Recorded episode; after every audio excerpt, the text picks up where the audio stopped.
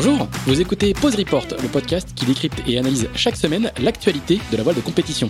Pause Report est produit par Tip Shaft, le média des professionnels et des passionnés de voile de compétition. Tip Shaft, ce sont deux newsletters hebdomadaires en français et en anglais, des podcasts, des événements, des formations, ainsi qu'un festival du film et un studio de production de contenu que vous pouvez retrouver sur tipandshaft.com. Je suis Pierre-Yves et je vous souhaite la bienvenue dans Pause Report.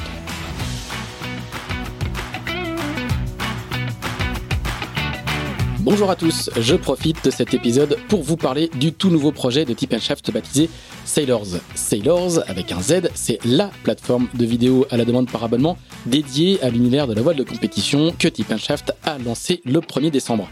Avec Sailors, notre objectif est de proposer aux passionnés le meilleur de la voile de compétition en streaming sur une plateforme accessible depuis tous vos appareils, ordinateurs, téléphones ou tablettes.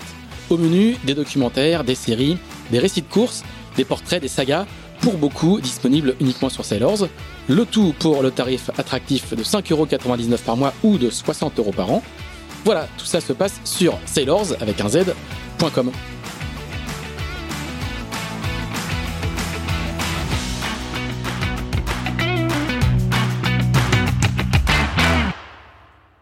Bonjour à tous, bonjour à tous et bienvenue dans ce 55e épisode de Pause Report, le premier de l'année 2022, Pause Report, c'est toujours le podcast hebdomadaire de Tip Shaft qui explique, décortique, décrypte et analyse l'actualité de la voile de compétition sous toutes ses coutures en compagnie des meilleurs experts. Nous sommes le 11 janvier, il est un peu plus de 9h30, on est pile à l'heure, ce qui est assez rare, mais nous sommes pile à l'heure. Et nous vous proposons pour ce premier épisode de l'année donc d'évoquer le trophée Jules Verne avec trois marins qui depuis euh, un peu plus de deux mois maintenant sont en attente encore et toujours d'une fenêtre météo pour s'élancer à l'assaut euh, du record détenu en un peu plus de 40 jours par Idexport. Tous les trois font partie de l'équipage du trimaran Sails of Change, qui est le nouveau nom de l'ancien Spindrift 2. Le premier d'entre eux est le navigateur Benjamin Schwartz. Benjamin qui nous écoute euh, depuis l'Arbor Plage, si j'ai bien compris. Salut Benjamin. Salut. Euh, les deux autres n'en sont pas à leur premier trophée Jules Verne, puisqu'ils faisaient partie, il y a dix ans déjà, de l'équipage qui avait battu le record sur ce même bateau euh, qui s'appelait euh, Banque Populaire 5 en 2012. Il s'agit de Xavier Reville, qui est chef de car à bord de Sales of Change et qui lui est à La Baule. Salut Xavier. Bonjour à toutes et à toutes. Et l'autre troisième est Thierry Chabani, qui lui est du côté de Névé, dans le Finistère Sud, pas loin de Lavenne. Salut Thierry. Salut. Et nous avons notre euh, cinquième larron pour aujourd'hui, qui est Axel Capron, le rédacteur en chef de Tibenshaft, qui lui est toujours dans son fief de Levallois-Perret. Salut Axel et, euh, et ben écoute à toi à toi le petit topo introductif habituel cette fois sur le, le Jules Verne et ce, stand-by qui ne, n'en finit pas. Oui, bonjour à tous et très bonne année à tous. Euh, effectivement, Sail of Change, le, nouveau nom de Spindrift 2, est, en stand-by depuis début novembre. C'est un bateau qui est dans une configuration différente euh, et qui a été notamment raccourci, mais ça on va en parler avec nos invités tout à l'heure. Il est passé deux fois en code vert depuis début novembre avant de finalement renoncer à s'élancer. Et l'équipe a annoncé hier que le stand-by était prolongé de deux semaines jusqu'à fin janvier. Le record à battre est toujours, depuis 2017, la propriété de Idexport menée par euh, Francis Joyon en 40 jours, 23 heures et 30 minutes. Depuis ce record de 2007, euh, Spindrift 2, qui était dans, dans l'ancienne configuration, s'était lancé une première fois en janvier 2018, mais n'a pas pu couper la ligne puisqu'il avait dématé juste avant le passage de ligne et une deuxième fois un an plus tard, et il avait dû s'arrêter après 16 jours de course suite à une avarie de safran. Et l'année dernière, euh, hiver 2021, c'est le Maxi Edmond Rothschild et Sodebu Ultime 3 qui se sont également attaqués à ce Jules Verne en vain, puisque l'un comme l'autre ont dû abandonner. Le second avait quasiment fait un demi-tour du monde. Alors messieurs, avant de, parler de la, fameuse fenêtre euh, tant attendue et, et, qui se fait donc euh, beaucoup attendre, est-ce qu'on peut commencer par évoquer un petit peu vos, vos rôles respectifs au sein de, de l'équipage de, de Sales of Change? On sait que c'est euh, aujourd'hui c'est quasiment les plus gros équipages de course hein, sur euh, sur un bateau comme le vôtre. On commence euh, on commence par qui? On commence par le par le taulier, on commence par l'ancien, Xavier? Oui, pourquoi pas ça, ça, te va si je, si, si je t'appelle l'ancien? Oh, Ouais, ça va aller. Ouais, ouais, je suis un peu plus ancien que Thierry, pas beaucoup plus, mais. je parle pas de l'âge, hein, je parle de l'ancienneté dans l'équipe. Explique-nous un petit peu ton, ton rôle à bord. Donc, bah, comme tu l'as dit en introduction, euh, je suis chef de car à bord du Maxi Sail of Change. On fonctionne en, avec deux cars de quatre personnes. Donc, euh, le, mon homologue, euh, c'est Jacques Guichard, qui est chef de car du second car Et donc le, rôle, c'est de transmettre un petit peu euh, les, même, beaucoup les, directions euh, qu'on choisit. Euh. le navigateur Benjamin Schwartz et notre skipper Yann Guichard par rapport à la route à, suivre pour le record. Donc ça, c'est la première des choses, faire le lien entre les choix de route et l'équipage et ensuite bah, vérifier un petit peu tout, que tout fonctionne correctement, que l'équipage est en sécurité, que voilà, que avoir un œil un peu sur tout le monde pour pas qu'il y en ait un qui se mette particulièrement en danger, par exemple, ou bah, aussi être euh, le plus moteur possible sur euh, les, réglages, sur euh, le bon fonctionnement du bateau, sur les choix de voile, alerter si besoin justement la cellule navigation, euh, soit Benjamin, soit Yann, euh, quand le vent change par rapport aux prévisions, si, si on prend un riz, si on change de voile d'avant, etc. Donc c'est un peu faire le lien entre euh, nos amis qui sont à la tête de la navigation et puis le, pont. Et, alors, tu, tu, disais que vous êtes deux quarts de quatre, vous êtes 11 à bord, donc il y en a trois qui sont hors quart. Oui. Ben, Benjamin Schwartz qui va nous expliquer tout à l'heure, le skipper voilà. et... Et Donna Bertarelli qui est reporter embarqué à bord et qui, bah, qui a à cœur de faire partager au plus grand nombre euh, bah, ce, record et c'est qui est également une grosse aventure humaine et de faire partager au plus grand nombre à terre euh, cette aventure humaine euh, que l'on va vivre à bord de Sail of Change. Très bien. Alors, du coup, on va, on va descendre sous le pont et, demander à Benjamin Schwartz, lui, quel rôle il a. Donc, il est navigateur. Est-ce que tu peux nous expliquer ce que c'est qu'un navigateur sur un record comme, comme celui que vous, vous allez, on espère, tenter? Ouais, alors avant de vous expliquer ça, Xav a oublié de dire aussi qu'il a un rôle aussi important à bord, c'est qu'il nous nourrit. Ah, Donc, euh, ah, c'est pisto. Alors c'est c'est pas le pisto, mais c'est lui qui est en charge de nous réapprovisionner euh, jour après jour pendant pendant l'intégralité du record. Donc euh, d'accord. Donc c'est plutôt lui qui est responsable s'il manque du parmesan pour les pâtes. voilà. C'est lui qui fait la carte. C'est ça. Donc, euh, donc faut être sympa avec lui. c'est le, le vrai patron du bord. Voilà. Et sinon, bah, le rôle de navigateur à bord du bateau, euh, c'est un rôle qui commence euh, bah, à partir du premier jour du stand-by, c'est-à-dire qu'on regarde en permanence euh, les conditions météo. Donc, c'est un travail qu'on fait à qu'on fait à trois avec Yann, le skipper, et Jean-Yves Bernot, qui est notre notre routeur à terre. un routeur à terre. Hein. Voilà, il y a un routeur à terre. Donc on est euh, on est matin et soir à regarder euh, les fichiers météo. Alors de manière plus ou moins poussée en fonction des ouvertures. En ce moment, euh, c'est plutôt léger. mais quand quand on voit quelque chose qui se présente, eh bien on commence à discuter plus en avant, à s'appeler plusieurs fois par jour pour pour essayer de de définir si oui ou non il y a un départ possible et s'il y a un départ possible, ben, on déclenche euh, toute la procédure qu'on a pu euh, mettre en place fin novembre euh, deux fois de suite. Euh, voilà, donc les deux fois, on a pris la décision de ne pas partir au dernier moment parce que parce que les modèles météo étaient pas forcément d'accord entre eux et et les derniers, ce qu'on appelle les dernières les dernières runs, les dernières sorties des modèles au moment de partir à chaque fois étaient plus mauvaises que les précédentes et nous ont euh, nous ont freiné dans notre dans notre euh, entrain on va dire et donc on est repassé en code rouge à chaque fois et depuis euh, depuis on attend alors on va on va revenir un peu en détail sur le sur le, la, fenêtre et, et, le fonctionnement sur la sur la fenêtre. moi j'ai quand même une petite question sur le sur le fonctionnement en mer parce que du coup il y a un, homme à terre qui est qui est Jean-Yves ouais. qui est Jean-Yves Bernot. Il y a toi qui est en mer et il y a Yann Guichard. Comment comment fonctionne le triumvirat et quel est ton rôle toi entre le entre la terre et le et le et l'équipage? Alors à bord euh, donc à bord mon rôle il est de en fait je travaille en opposition avec Yann quelque part en opposition de quart. On est quand moi je dors lui est réveillé et vice versa alors forcément on passe aussi beaucoup de temps ensemble à discuter de notre stratégie sinon ça pourrait pas marcher.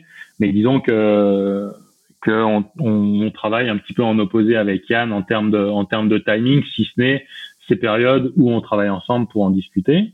Euh, moi, j'ai une routine euh, plusieurs fois par jour de prendre les nouveaux fichiers, de les analyser, de faire tourner les routages, de discuter avec Jean-Yves de, de ce que lui propose, de nous ce qu'on rencontre sur l'eau. Et, euh, et Yann fait la même chose aussi, il discute avec Jean-Yves. Donc Jean-Yves, quand on a besoin de discuter avec lui, il est disponible pour bah, pour répondre à une question, bah, quelle qu'elle soit, on va dire. Et une fois par jour ou deux fois par jour, il nous, il nous envoie un topo qu'en général on partage avec l'équipage. Et c'est un petit peu comme ça qu'on fonctionne. Il y a euh, moi qui m'occupe de la routine des téléchargements de fichiers, des routages, tout ça, qui bah, qui soumet ça à Yann. Yann, euh, Yann peut les affiner ou on les affine ensemble. Et derrière, on définit une stratégie qu'on qu'on applique et qu'on communique à l'équipage. D'accord. Donc c'est la stratégie part du bord et Jean-Yves à terre a un peu la vision un peu plus globale. C'est comme ça que ça fonctionne? Ben en fait, Jean-Yves à terre, il a la chance d'être à terre, on va dire, et donc d'avoir une connexion internet qui est bien meilleure que la nôtre. Donc, il peut aller plus loin dans certaines analyses en téléchargeant plus de fichiers, en ayant accès à plus d'images et des choses comme ça. Donc, euh, donc c'est aussi euh, en plus de, en plus de, de son de son expérience, c'est un œil qui est d'autant plus avisé qu'il est, on va dire, un peu plus informé que nous aussi, quoi. D'accord. Par certains aspects. Donc, euh, donc c'est ça qui est important. Et après, comme le disait Xavier, c'est effectivement euh, essayer d'anticiper sur euh, sur l'arrivée des grains en suivant en suivant les déplacements sur les images pour prévenir l'équipage que on va peut-être avoir plus d'air et qu'il faut prendre un riz, anticiper les changements de voile et et, et, bien sûr participer aux manœuvres quand il y a besoin de participer aux manœuvres. Axel. Très bien. Et, euh, Xavier, juste un mot, tu, disais chef de carte, tu, parlais de ton rôle. Est-ce que, tu barres aussi ou euh, est-ce que j'imagine que tu as aussi un rôle de barreur?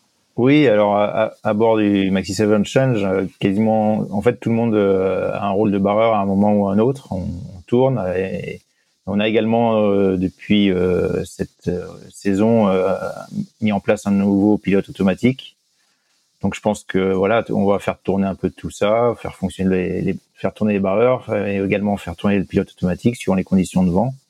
Mais euh, voilà, j'ai un rôle de barreur. En fait, on est tous euh, barreurs régleurs. On tourne parce que c'est bah, l'écart, ça peut être long. C'est quatre heures sur le pont. Euh, quand il fait beau et chaud, c'est ça se passe vite et et tout. Quand il fait froid, c'est plus long. Donc c'est important de tourner, ça, voilà, pour pour pas passer quatre heures derrière la même écoute et derrière le même winch pour rester alerte et pour rester euh, bah, toujours moteur et motivé. Donc euh, voilà, donc je suis également euh, barreur, oui, en effet. Bon, j'imagine que du coup Thierry aussi, Thierry, est-ce que tu peux nous expliquer toi quel est ton, ton rôle à bord de, de Sales of Change? Ben moi, je suis, je suis équipier, euh, équipier, disons, euh, un peu polyvalent. C'est-à-dire que, je, effectivement, pendant mon quart, je vais à la fois passer du temps, euh, bah, soit à barrer, soit derrière, pas très loin de la barre, quand c'est le pilote qui s'en occupe. Euh, pas très loin des réglages du pilote aussi qu'il faut euh, régulièrement adapter aux conditions. Après, ça va être euh, faire de de l'anti-collision, enfin de la veille, disons de la surveillance de ce qui arrive devant le bateau, euh, de, des évolutions du vent et puis aussi du réglage, sachant que sur ce bateau, comme tu le sais, qui fait 37 mètres de long, les réglages tout de suite sollicitent un peu de monde. Euh, quand il y a quelqu'un au winch, tu dois avoir euh, une ou deux personnes derrière euh, la colonne pour pouvoir envoyer de la puissance et pouvoir tirer sur les bouts. Donc, voilà, je fais un peu tout ça. Et effectivement, sur les quatre heures de, de quart sur le pont, bah tu, tournes en fait pour pas justement t'endormir sur ton poste et puis du coup bah tu passes d'un poste à l'autre pour faire ton quart. Donc ça occupe ça veut dire qu'une session de bar, c'est combien de temps? Bah, Le quart, il dure à peu près 4 heures, donc une session de bar, c'est une heure. Quoi. On est quatre, euh, on est quatre opérationnels euh, en même temps quoi, sur, dans le cockpit. D'accord. Tu, tu, parles de, veille anti-collision. Euh, est-ce que vous avez des, des, outils en plus à bord ou, ou c'est juste du visuel? Bah, on a la, on a la IS un peu comme tout le monde qui est super important, mais après comme tu le sais, tout le monde n'est pas forcément équipé et puis euh, de, de l'AIS, donc il faut quand même euh, de temps en temps jeter un œil dehors. Et puis euh, après, il y a, y a le il y a l'Oscar. Peut-être que Ben sera plus mieux placé que moi pour en parler, parce que c'est un peu plus son domaine, mais bah, on a une voilà l'Oscar tu connais c'est une caméra qui est en tête de mât et qui qui scrute tout ce qui se passe sur plusieurs centaines de mètres en avant du bateau et du coup c'est c'est relié à des alarmes qui qui nous voilà qui nous préviennent s'il y a quelque chose quoi et bah, Benjamin, justement, est-ce que est-ce qu'aujourd'hui ce, système Oscar il vous donne satisfaction vous, vous avez réussi à, bien l'exploiter? Eh bien, écoute, euh, est-ce qu'il nous donne satisfaction? Je sais pas. Mais euh, en fait, euh, bon, alors nous, la différence des, des, personnes qui font du solitaire ou du double, nous, on a quand même toujours des gens qui sont sur le pont et qui regardent devant. on base notre veille, comme le disait Thierry, sur la YES et beaucoup sur le radar, qui qui est un élément important de la veille dès que les conditions sont sont un peu moins bonnes en termes de visibilité. Et cet Oscar, on a choisi de l'installer parce que on se dit que euh, la possibilité de regarder la caméra thermique en tête de mât, en fait, euh, peut nous apporter beaucoup en plus de la détection qui est en constant progrès euh, chez du côté de chez de chez Oscar, c'est-à-dire qu'il récupère les données qui sont collectées par les bateaux, toutes ces images-là, les éventuels impacts, par impact, parce que c'est quand même en général relativement rare, mais en tout cas, si euh, la caméra ne voit pas un bateau et que nous on l'a vu, on peut le signaler au système et eux derrière reprennent ces images-là pour les pour améliorer l'intelligence artificielle qui euh, qui fait cette détection-là. Donc euh, donc avoir l'Oscar, c'est aussi aussi participer au développement de tout ça pour en faire quelque chose qui sera encore meilleur. Et, et on se dit que s'il nous permet d'éviter une fois une collision sur le Juverne, eh ben il aura entièrement rempli son rôle. Une, petite question à propos de, ce que vous avez dit juste avant là. Il y a, un pilote automatique. Vous êtes un, un, bateau de, course en équipage avec 11 personnes à bord, et il y a un pilote automatique. C'est quoi le c'est quoi l'intérêt? C'est d'avoir euh, un peu moins de, un équipage un peu moins important que prévu, ou, alors est-ce que dans certaines conditions il barre mieux que même le meilleur de, de, de vos barreurs euh, Qu'est-ce qui justifie la, la présence d'un pilote auto? On, on, on, entend que c'est pas juste un truc de secours, quoi. C'est-à-dire qu'il va vraiment barrer euh, en course. C'est vraiment un élément de performance, ouais. Euh, en fait, on a installé ce pilote-là dans, dans l'objectif d'améliorer la performance et si euh, on avait satisfaction, effectivement, de réduire euh, euh, la taille de l'équipage encore. Donc, on a fait, ça fait un an qu'on fait les essais avec le pilote et la, la particularité du pilote, c'est que, par exemple, sur une allure de rating, le pilote, il, il a pas peur, donc donc il va tout droit extrêmement droit, beaucoup plus droit que pourrait le faire un barreur à ces allures-là. Et après, là où on a été surpris, c'est sur les allures de portant VMG par exemple, où on pensait que euh, il aurait beaucoup plus de mal. Et en fait, euh, et en fait, le pilote s'en sort, euh, s'en sort plutôt bien et aussi bien que les barreurs. Alors après, ce qu'on n'a pas, ce qu'on n'a pas expérimenté, c'est le pilote dans des conditions de mer très fortes, où là, peut-être que, peut-être que le pilote se perdra et que et que nos, et que nos barreurs, du coup, feront, feront bien meilleur que lui mais c'est vraiment, euh, ouais, c'est vraiment un outil de performance et qui nous permet aussi de bah, d'alléger un petit peu l'équipage. Ce que je comprends aussi dans, dans, dans, ce que disait tout à l'heure Thierry, c'est que c'est pas non plus euh, un pilote auto euh, en mode tout le monde va dormir et où on dîne ou on, où on déjeune. C'est-à-dire qu'il y a il y a quelqu'un qui s'occupe du réglage du pilote très très fréquemment quoi. Ouais, bah je vais les laisser répondre parce que ceux qui sont sur le pont. oui, oui, bah c'est ça. Effectivement, il y a, il y a ces pilotes ces pilotes modernes avec euh, toutes les surcouches qui vont avec là, euh, permettent plein de, de, petits réglages fins euh, qui qui font que justement le pilote au final barre super bien et et arrive à égaler voire faire mieux que les, les humains quoi. Donc enfin il y a, y a, quand même un humain derrière qui qui coche certaines cases et qui modifie quelques paramètres, voilà, qui règle les, les, les, fourchettes de tir, etc. pour pour que euh, qu'il soit bien adapté au enfin surtout qu'il soit ouais très performant quoi qu'il cherche toujours le, le meilleur VMG euh, la vitesse max si c'est du reaching etc pour que sur la durée euh, le bateau soit bien dans le dans les polaires quoi. C'est la, la première tentative où il y a où il y a un pilote installé comme ça? Oui tout à fait Axel? Oui, on, parlait tout à l'heure euh, en introduction du, bateau qui avait euh, qui avait subi pas mal de modifications euh, l'hiver dernier. est-ce que bah, peut-être Xavier, toi, qui est dans l'équipe en, permanence, est-ce que tu peux nous expliquer un peu quelles ont été ces modifications et pourquoi elles ont été faites? Alors oui, ben la plus grosse modification, est, bah, les deux plus grosses modifications, je dirais, c'est que l'étrave a été raccourcie. Le bateau faisait 40 mètres à l'origine sur la coque centrale et 37 mètres sur les flotteurs. Euh, tout a été mis à 37 mètres, donc la coque centrale a été raccourcie par l'avant. Euh, ces 3 mètres ont été enlevés pour plusieurs raisons, euh, notamment à l'origine le bateau avait un mât de 45 mètres qui permettait d'avoir une voile d'avant de portant qui allait jusqu'au bout de l'étrave de 40 mètres. Ce bout d'étrave était plus utilisé parce qu'avec un mât plus court maintenant, euh, qui, est, qui est plus performant quand il y a du vent, euh, la voile ne peut plus aller, elle serait trop le câble devant, elle serait trop horizontale en quelque sorte, il y aurait trop de pieds. Donc il n'y a plus d'intérêt d'avoir une voile à murer tout à, tout à l'avant à 40 mètres devant le bateau. Et il y avait aussi un souci de, de, de prise au vent, c'est-à-dire que cette grande étrave à l'avant, euh, elle est très haute, elle fait 2,50 m de haut, donc ça fait de la surface et, ça crée une, un, déséquilibre sur le bateau qui était légèrement mou au portant ou au reaching. C'est-à-dire que le bateau a tendance à abattre euh, et donc fallait le contrer à la barre. Et quand, on contre un bateau, ben, on le ralentit forcément. On met de l'angle sur les, on met de l'angle sur les appendices et forcément, euh, c'est du frottement en plus et c'est, ça le fait ralentir. Donc euh, voilà, l'idée c'était à la fois de gagner un peu de poids et gagner surtout de, de l'équilibre du bateau. Donc ça lui donne ce, son nouveau look avec ses trois flotteurs à la même dimension. Euh, bah, deuxième changement notable, on a changé les couleurs. Bon ça, ça change pas grand chose sur la performance, mais ça lui donne une belle une belle gueule. Donc c'est sympa pour nous qui naviguons dessus et j'espère que c'est sympa pour euh, tous les gens qui le regardent. Et puis ensuite, ben, les autres modifications, c'est qu'on a refait des nouveaux safrans de flotteurs suite aux, déboires qu'on avait eu par le passé. Euh, voilà, ben, pour le moment, on en est très content. Donc euh, le bateau est très équilibré à la barre, donc ça c'est très positif. Et puis bah après voilà un, nouveau jeu de voile. Euh, il y a toujours des progrès dans les voiles. Elles sont de plus en plus légères, de plus en plus performantes. Elles se déforment de moins en moins. Euh, et voilà, on a un petit peu changé les, les, dimensions aussi de chaque voile de quelques mètres carrés pour chercher. Bah, comme le comme je vous disais, le mât étant plus court, on a augmenté un petit peu la taille des voiles d'avant pour regagner quelques mètres carrés et rendre le bateau plus plus plus performant.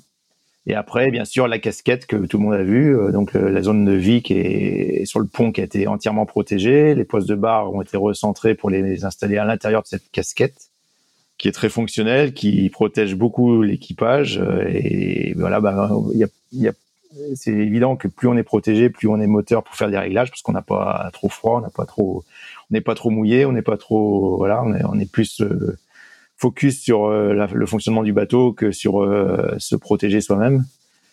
Donc ça, c'est toujours bénéfique pour le fonctionnement. Et, puis bah, sur cette casquette, beaucoup de panneaux solaires, car l'objectif est de faire un tour du monde sans énergie fossile. Donc jusqu'à maintenant, à bord du bateau, il y avait un générateur de courant qui fonctionnait, qui était une génératrice diesel, qui fallait faire tourner régulièrement pour créer l'électricité nécessaire au bon fonctionnement des, différents appareils du bord. Et là, maintenant, on compte uniquement sur euh, le soleil, euh, le, vent avec une éolienne et euh, un vélo qui sert de générateur de courant. C'est pas un vélo pour border les voiles, pour manœuvrer les voiles, mais c'est un vélo qui est couplé à une génératrice pour créer du courant si besoin. C'est au cas où il y a plus de vent et plus de soleil, quoi. Ouais, voilà, ouais, c'est au cas où, euh, à un moment donné, on, est, on besoin de faire euh, de l'énergie et, ben, on aura quelqu'un qui ira pédaler un petit peu et qui créera euh, de l'énergie. C'est, oui, c'est ça. C'est si à un moment donné, pendant plusieurs jours, on n'a pas de soleil, euh, on pourra malheureusement pas recharger nos batteries et il faudra bien quand même que tous les systèmes fonctionnent. Donc, il y aura une petite gymnastique. Forcément, c'est, c'est un peu moins simple qu'avant où il suffisait d'appuyer euh, sur un bouton. Encore, la génératrice des fois elle tombe, peut tomber en panne, mais bon. Euh, là, il euh, faudra gérer aussi euh, la quantité d'électricité qu'on a à bord, savoir que si pendant 48 heures on n'a pas beaucoup de soleil, il faudra peut-être faire des économies d'énergie, etc., etc.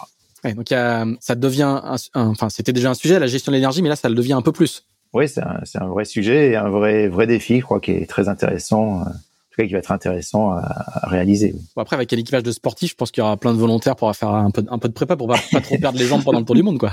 Voilà. C'est excellent. Ouais, donc euh, vous n'avez pas du tout de génératrice de, de secours là? Pas du tout. D'accord. Tu, parlais juste euh, du, mât plus court. Il date de quand ce mât? En fait, c'est le mât d'origine du bateau qui a été raccourci pour la route du Rhum euh, lorsque Yann Guichard a fait la route du Rhum et terminé second de la route du Rhum de 2014. Donc c'est le mât d'origine du bateau qui, qui, a été raccourci de quelques mètres euh, pour le solitaire et on s'est rendu compte que bah, que ce mât finalement, euh, bah, un peu comme comme IDEC finalement qui navigue avec le petit mât hein, aussi, IDEC navigue plus avec son grand mât d'origine. Euh, que ces bateaux-là, qui sont des bateaux qui aiment bien du vent plutôt soutenu, ben, ils fonctionnent mieux avec un petit mât parce que finalement quand on a un riz tout le temps, bah, tout le haut du mât il sert pas quoi. Donc on faut le traîner, c'est de la traînée aérodynamique, c'est du poids etc. Donc euh, le bateau fonctionne très bien avec ce petit mât et, ça permet aussi un équipage plus réduit. Et donc euh, voilà. Mais c'est le, le mât d'origine du bateau qui a été raccourci. en 2014. Et, ces modifications, notamment le, fait d'avoir raccourci les, la, coque centrale, est-ce que vous avez bien pu les valider? Vous avez eu le temps de beaucoup naviguer en amont de, du stand-by cette année? Oui, on a, on a fait plusieurs navigations cet été et, au printemps qui ont confirmé que c'était, c'était, ça allait dans la bonne direction, que le bateau, il est, chaque année, il est, il est plus performant que les années précédentes. Hein. nous, on, on est sur le bateau depuis de nombreuses années avec Thierry et on s'en rend bien compte, et Benjamin aussi, qui est là depuis un moment aussi, mine de rien. Et, voilà, on sent qu'il y a des chevaux supplémentaires, on sent que le, bateau est plus vif, et, voilà. Après, ça, reste un bateau qui est d'ancienne génération, qui est, qui est, de 2008, qui est, qui est, un peu plus lourd que les nouveaux bateaux, et donc il a besoin de vent pour fonctionner. Mais quand il y a du vent, il, il fonctionne très rapidement. C'est vraiment un bateau très rapide. À partir de 18 nœuds de vent, on a quand même des performances euh, très importantes. Alors, il faut peut-être rappeler, euh, pour ceux qui connaissent pas forcément euh, toute, l'histoire de, tous les bateaux, c'est que aujourd'hui, les, nouveaux ultimes ou les, grands trimarans sont vraiment des bateaux, des bateaux volants. C'est pas le cas de, de Sales of Change. Hein. On, est sur un, bateau encore archimédien qui est plus lourd et qui a besoin de vent pour, pour aller vite. Hein. Il faut peut-être préciser ce, ce cette cette, info-là. Oui, tout à fait. c'est le cas. C'est-à-dire que le bateau, il, il, est, il a des foils aussi, mais qui sont en forme de C, qui sont donc moins porteurs que les nouveaux grands foils qu'on sur les nouveaux bateaux. Euh, on a aussi des safrans avec des plans porteurs sur les flotteurs. Donc tout ça, ça permet de sustenter légèrement le bateau, mais il ne sort pas de l'eau. C'est-à-dire qu'on limite les frottements en étant moins dans l'eau, moins enfoncé, mais on n'est pas en équilibre au-dessus de l'eau comme les, les nouveaux ultimes. D'accord. Est-ce que c'est ça qui justifie euh, que le que le l'équipage il a il est passé de de 14 à 12 et désormais 11, ce qui reste encore euh, un équipage assez important. Les, les, les autres ultimes en course euh, et sur les Jules Verne euh, sont plutôt euh, sont plutôt 6, je crois, si je me souviens bien. C'est cette caractéristique là qui fait que le, le, le, bateau nécessite plus de monde que que les autres pour être manœuvré? Euh, oui, oui, tout à fait. Le bateau étant lourd, en tout cas beaucoup bien plus lourd que les nouveaux bateaux, bah, il faut plus de toile, donc plus d'efforts, plus de tension dans les écoutes. Euh, et donc, euh, au jour d'aujourd'hui, sur ce bateau-là, il y a les, voiles d'avant, euh, quand il y a du vent.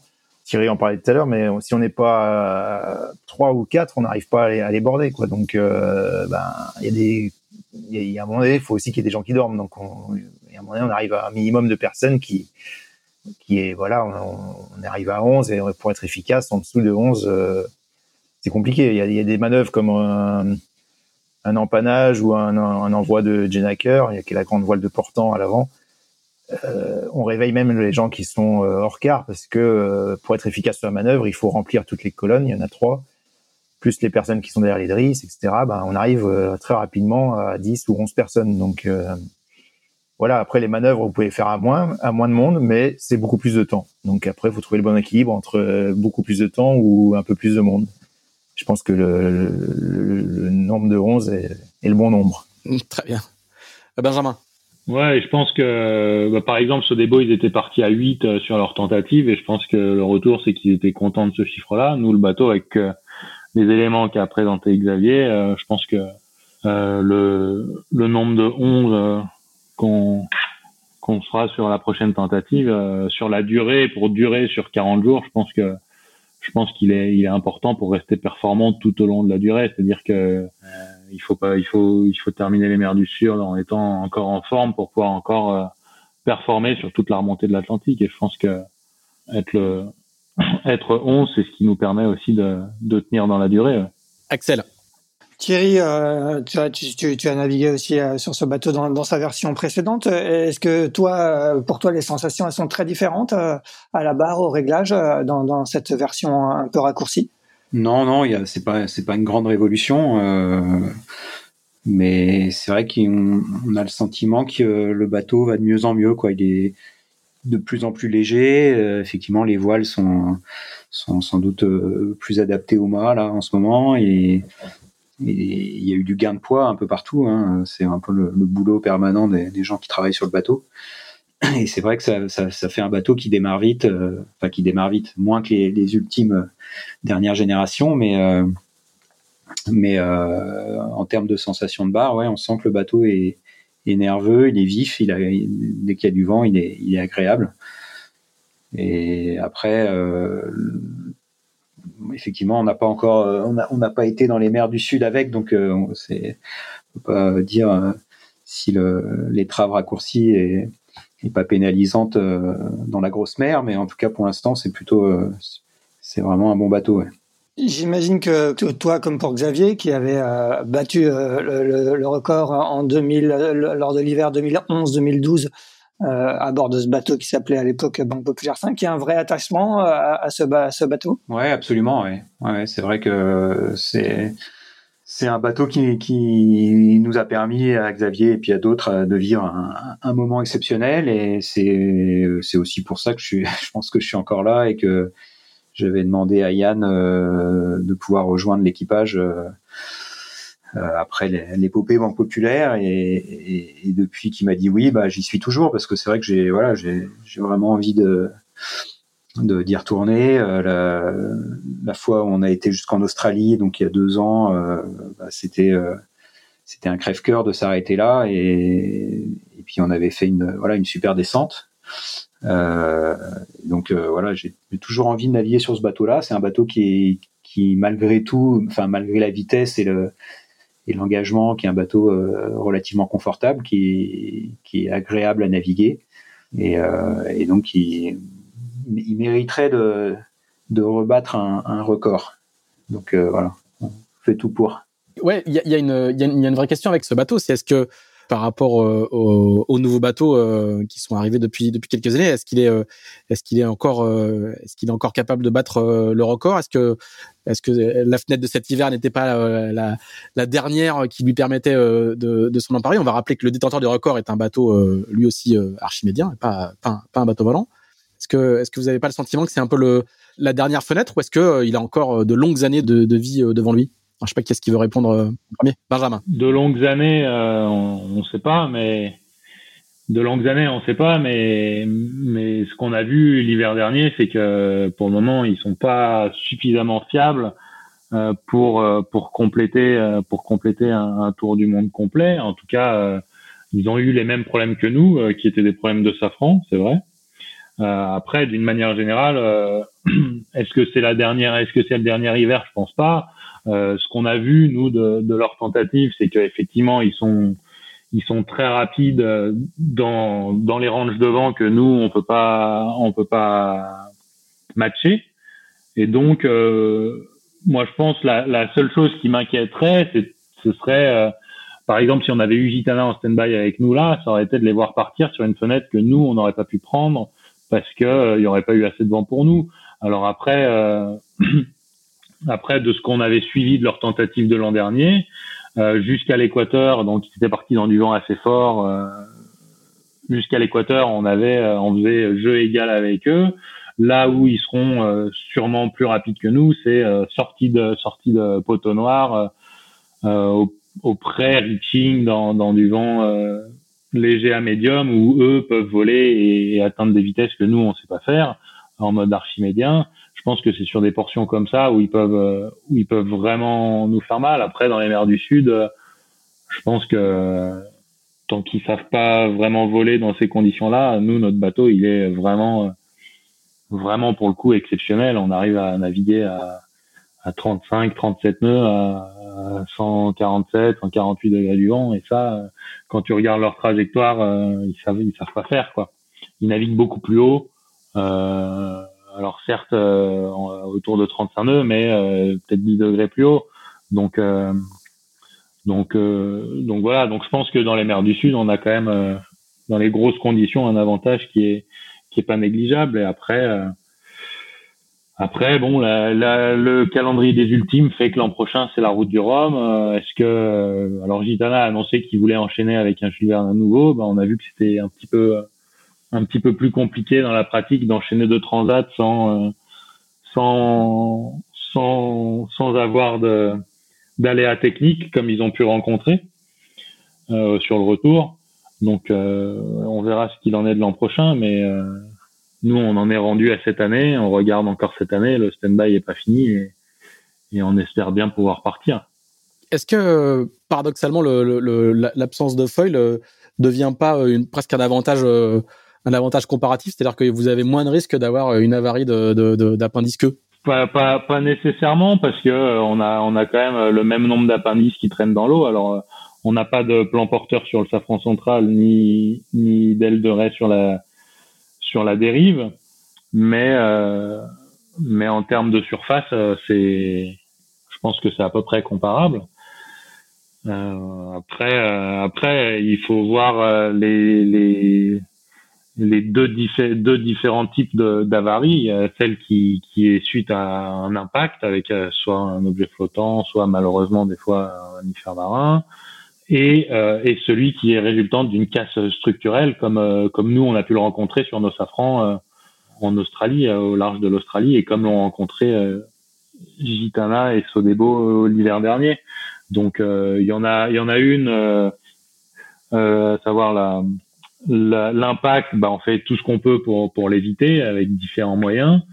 Et, et la casse structurelle, malheureusement, malheureusement, c'est des histoires de fiabilité et d'ingénierie et, et c'est, c'est des choses qui sont en constant développement et laboratoire hein, entre la performance et la solidité et, et trouver ces bons ratios là, quoi. Axel. Benjamin, on va continuer avec toi. Euh, vous êtes donc en attente de, la fameuse fenêtre. C'est quoi cette, fenêtre que vous attendez? C'est quoi la fenêtre idéale pour, pour partir sur, sur le trophée Jules Verne à, bord de Sail of Change? Bah, La fenêtre classique, on va dire, dans l'Atlantique Nord, c'est euh, en général un départ euh, dans un vent de nord-ouest après, après un passage de front et surtout couplé avec un anticyclone des Açores qui est puissant et bien positionné et qui euh, et qui engendre un alizé qui va être puissant jusque jusqu'à l'équateur euh, avec euh, avec un objectif d'être à l'équateur on va dire autour de autour de cinq jours plus ou moins plus ou moins 15 15 20 heures on va dire qu'on peut on pourrait se permettre d'être à l'équateur en six jours si on sait qu'il Atlantique Sud qui est exceptionnel derrière donc ça, c'est les conditions pour l'Atlantique Nord. Et euh, les conditions pour l'Atlantique Sud, c'est euh, un anticyclone de Sainte-Hélène qui est positionné relativement euh, relativement à l'est, on va dire, et couplé à ça une dépression qui part du Brésil et, qui va nous permettre de, de couper la route et pas de faire le tour de l'anticyclone complet, comme on a fait d'ailleurs en 2019. On avait fait une route qui était relativement longue par rapport à, ce qu'avait fait IDEC. Et cette dépression qu'on cherche à attraper au large du Brésil, eh ben on espère qu'elle nous emmène le plus loin possible dans les mers du Sud. Avec euh, le premier objectif, c'est d'être euh, au Cap de Bonne-Espérance, on va dire euh, autour de autour de 12 jours. Alors pourquoi 12 jours? C'est parce qu'on sait que sur cette descente entre le entre le départ à Ouessant et Bonne-Espérance, notre notre euh, adversaire virtuel, euh, Export, avait pas été euh, exceptionnel sur ce tronçon-là. Et donc, on sait que euh, c'est le tronçon où on peut faire des gains substantiels sur le record, ou en tout cas partir avec un, arriver dans les mers du Sud avec un matelas qui nous permet de d'essayer d'être avec lui ou légèrement devant lui en Australie, Nouvelle-Zélande, parce que lui, à l'inverse, avait été exceptionnel sur ce, sur cet océan Indien. Ouais, il, avait fait un tout droit, euh, il avait fait quasiment un tout droit. Ouais, et, et, ça a bloqué où justement sur les deux fenêtres qui se sont ouvertes la fin novembre euh, Ça a bloqué à quel endroit euh, Alors, à chaque fois, l'Atlantique Nord était très bon. Euh, en revanche, l'Atlantique Sud, la première fois, euh, en fait, le, les routages nous faisaient passer en bordure de l'anticyclone, euh, entre l'anticyclone de Sainte-Hélène qui était un petit peu scindé en deux, et il y avait un petit couloir entre les deux et qui nous faisait passer en bordure euh, avec une dépression qui était censée euh, passer dans ce couloir. Mais en fait, au fur et à mesure que les modèles sortaient, on se rendait compte qu'on était plus en plus tard dans notre timing entre l'Atlantique Nord et l'Atlantique Sud pour prendre ce phénomène-là, en plus du fait que ça nous paraissait un petit peu irréaliste de de d'atteindre les performances des routages euh, quand on quand on est en bordure d'un anticyclone euh, avec des vents relativement faibles euh, c'était ça paraissait pas ça paraissait peu réaliste donc on a décidé de pas la prendre. D'autant plus que derrière il y avait des conditions qui qui s'annonçaient encore encore relativement bonnes. Et pour la seconde fenêtre donc du 30 novembre là c'était c'était clair et net que la route, enfin clair et net non, puisque puisque la décision elle est tombée relativement tard. En fait, il y avait il y avait opposition entre le modèle américain et le modèle européen, qui voyaient pas du tout la même situation dans dans l'Atlantique Sud. Et euh, le modèle américain était relativement optimiste, donc on s'est euh, un petit peu euh, fié là-dessus, d'autant plus que euh, on voit un petit peu plus loin avec ce modèle-là. Mais quand le dernier modèle européen est sorti, on s'est rendu compte que en fait ça passerait pas. Et petit à petit, le modèle américain s'est aligné sur le modèle européen. Et là, c'était vraiment un anticyclone qui nous barrait complètement la route. il n'y avait pas moyen de de passer, euh, si ce n'est de longer les côtes euh, jusqu'en Argentine, les côtes brésiliennes jusqu'en Argentine pour en faire le tour, et ça nous amenait. Euh, et d'ailleurs, on a continué à faire le routage comme si on était parti pour cette deuxième fenêtre-là. Ça nous faisait des temps qui étaient catastrophiques à bonne espérance, donc on a bien fait de, de ne pas partir. Et, voilà. Et depuis ça, malheureusement, on n'a pas eu de conditions où cet anticyclone des Açores dans, l'Atlantique Nord était vraiment présent à nouveau. Il y a eu euh, un petit frémissement sur la, la semaine dernière, mais, euh, mais les conditions n'étaient pas suffisamment bonnes ni dans l'Atlantique Nord ni dans l'Atlantique Sud. Et, euh, et, on en est rendu aujourd'hui avec des, des petites dépressions qui, qui traînent dans le sud de l'Atlantique Nord et qui, et qui perturbent énormément l'Alizé avec un anticyclone qui est quasiment inexistant, voire inexistant par certains moments. Donc, donc on regarde ça euh, un petit peu impuissant parce que parce que c'est vrai que le temps passe, mais, euh, mais malheureusement on peut rien y faire si ce n'est si ce n'est attendre. Il y a même à moyen terme ou à long terme, il y a rien qui s'annonce. A, il y a aucune ouverture, début d'ouverture qui s'annonce? Ben là cette semaine, euh, on sait qu'il y aura rien. On regarde pour la semaine prochaine le retour de l'anticyclone sur l'Atlantique Nord parce que forcément pour pouvoir regarder l'Atlantique Sud, il faut savoir que les conditions sont propices sur l'Atlantique Nord. Euh, ce qu'on remarque, enfin moi j'ai l'impression que dans l'Atlantique Sud, c'est vrai que la circulation a l'air d'être un petit peu plus rapide, il y a un petit peu plus d'activité de dépression qui, qui décroche euh, du Brésil, euh, Argentine et qui, qui partent dans le sud. Donc ça c'est une chose, mais pour le moment c'est l'Atlantique Nord qui, qui est problématique. Donc on regarde autour autour du 20 en butée de fichier si si l'anticyclone voudrait bien revenir sur les Açores et, et, remettre en place un allié qui nous permettrait de descendre. Xavier, Thierry, comment est-ce qu'on vit cette période de stand-by euh, très longue euh, avec plein de d'incertitudes À quoi à quoi vous occupez votre temps, Xavier, pour commencer? Bon, on en essaye déjà de se tenir le plus possible en forme pour pour euh, pour être le mieux mieux le jour du départ. Donc faire faire du sport régulièrement. Euh, voilà, euh, on regarde forcément un petit peu la météo, même si c'est pas notre spécialité, on la regarde quand même parce qu'on attend tous. Et puis euh, voilà, bah c'est c'est c'est l'attente quoi. C'est faut rester mobilisé tout en, tout en gardant la, forme physique et faire attention à soi, pas se blesser, donc euh, éviter les sports à risque, etc. Donc c'est un peu une période particulière. Thierry, ça veut dire que t'as pas le droit de faire de foil? Euh, J'en ai fait avant-hier, avant-hier, avant-hier. non, bah il faut, ouais, c'est, faut faire attention. Mais euh, là, le, vrai problème en ce moment, c'est, c'est pas tant le foil, c'est plus la, la surcouche Covid, j'ai envie de dire. Ouais, c'est ce que j'allais vous demander. Ouais. C'est que euh, on sait que si on le chope, ben on, est débarqué de l'équipage si jamais le bateau part. Mm-hmm. Dans, dans, la semaine, dans les dix jours, quoi. De, de convalescence. Donc euh, ça c'est quand même hyper tendu euh, de savoir ça. Euh, genre avant Noël ou avant les fêtes de, Nouvel An, tu, tu te dis bon bah là.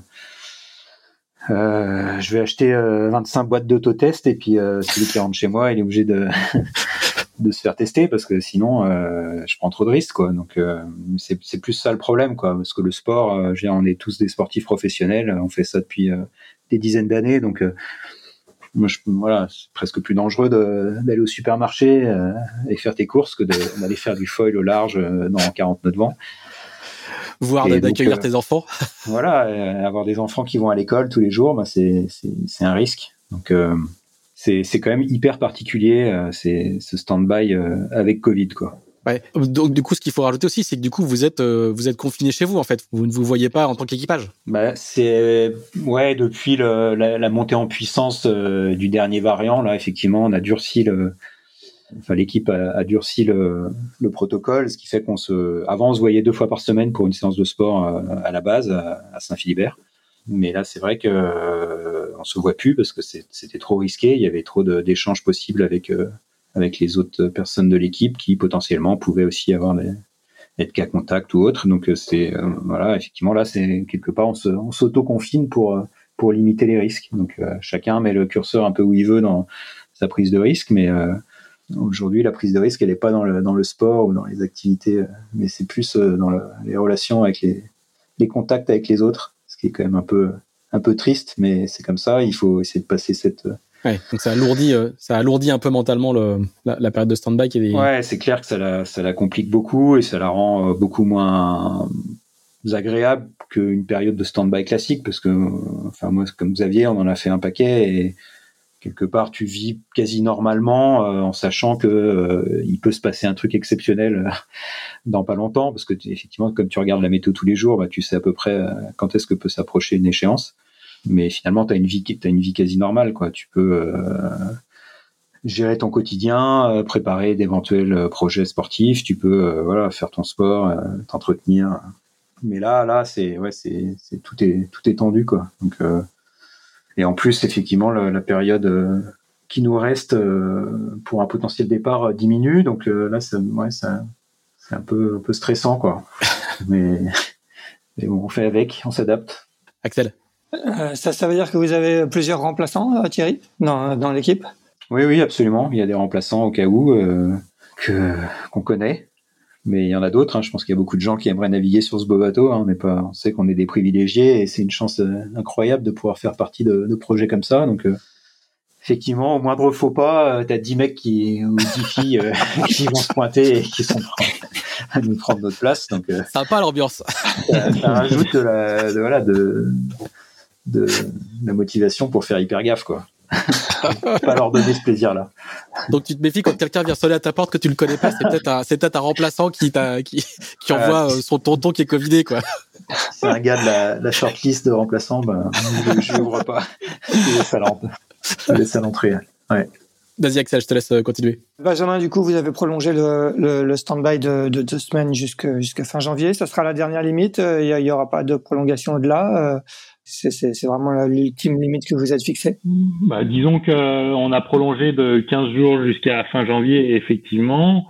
Après, on s'interdit pas de regarder euh, à la fin du mois ce qui, ce qui, se présentera sur les sur les sur les fichiers pour la pour les dix premiers jours de février, mais on espère qu'on n'aura pas besoin de regarder là et qu'on sera et sera parti. Mais euh, après après il y a y a des problématiques des problématiques qui sont de calendrier et puis même de, de, de, météo dans les mers du Sud. Si on s'y présente trop tard, les dépressions sont, sont plus violentes, plus creuses. Donc euh, il y a tout ça, tout ça à prendre en compte aussi. Donc, donc au plus tard, le, le 10-15 février, grand, grand max quoi. Ouais, je pense qu'on n'ira pas au-delà, c'est sûr. Xavier, euh, est-ce que est-ce qu'il y a, y a, y a d'autres navigations prévues du coup si jamais vous partez pas? Est-ce que est-ce qu'il y a déjà un programme euh, de, navigation sur euh, sur 2022 sur Sails of Change? Alors il y a il y a des réflexions oui sur sur la suite parce que bah, une fois le Jules Verne fait, il y aura d'autres navigations. Après c'est des beaux projets qui sont en, gestation pour le Maxi Sail of Change, mais tout ça sera annoncé, je pense en temps et en heure par Donna et Yann ultérieurement, là, pour le moment, on est concentré vraiment sur euh, essayer de partir pour le trophée Jules Verne. C'est l'objectif principal euh, de cet hiver et on reste vraiment focus là-dessus. D'accord. Tous les trois, euh, vous êtes aujourd'hui un membre à plein temps de, de l'équipe ou vous pouvez faire, vous avez d'autres projets à côté. Euh, quel est un peu votre statut au sein de, de l'équipe Spindrift Racing? On va, continuer avec toi, Xavier. Euh, alors, non, moi je suis permanent. En effet, j'ai un contrat à l'année chez chez Spindrift Racing. Benjamin et Thierry euh, sont des intervenants extérieurs, indépendants.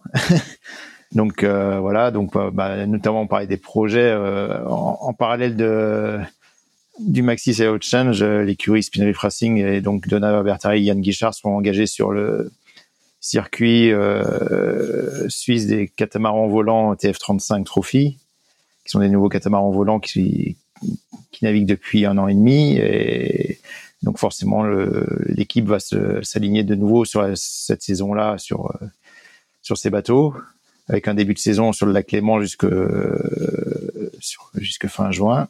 Et puis ensuite, la flotte se déplacera sur l'Italie à Malcésine et après sur une finale à Cannes au mois d'octobre. D'accord. Toi, toi, tu as navigué hein, sur ces bateaux euh, l'année dernière. Quelles sont un peu les, les, sensations sur ce bateau qui est nouveau, hein, qui succède, dans le rappel, aux, aux, aux décisions 35 qui étaient euh, auparavant euh, les bateaux de, de ce circuit euh, qui était jusqu'ici un circuit purement lémanique? Oui, alors c'est donc un souhait des propriétaires des décisions 35 de, de changer de, de, monture et de, créer ce TF35, un catamaran volant de 35 pieds la particularité, c'est que le, Léman, ben, il n'y a pas forcément beaucoup de vent tous les jours, euh, comme en mer. Donc, il fallait un bateau volant qui soit capable de voler dans des airs très légers. Et je crois que c'est une très grande réussite. Ce bateau, euh, au portant, à 7 nœuds de vent, on vole. Donc, euh, c'est quand même assez exceptionnel. Euh, de nombreuses fois sur le lac, sur le Léman, pardon, parce que le lac, ça, le Léman, ça, ça, veut dire le lac en Suisse. Donc, on dit le Léman. Euh, donc sur le Léman, euh, il y, a, du vent un petit peu en hauteur, il y a rien sur le lac, c'est vraiment lisse euh, comme un miroir et vous, vous volez sur un miroir, c'est assez exceptionnel.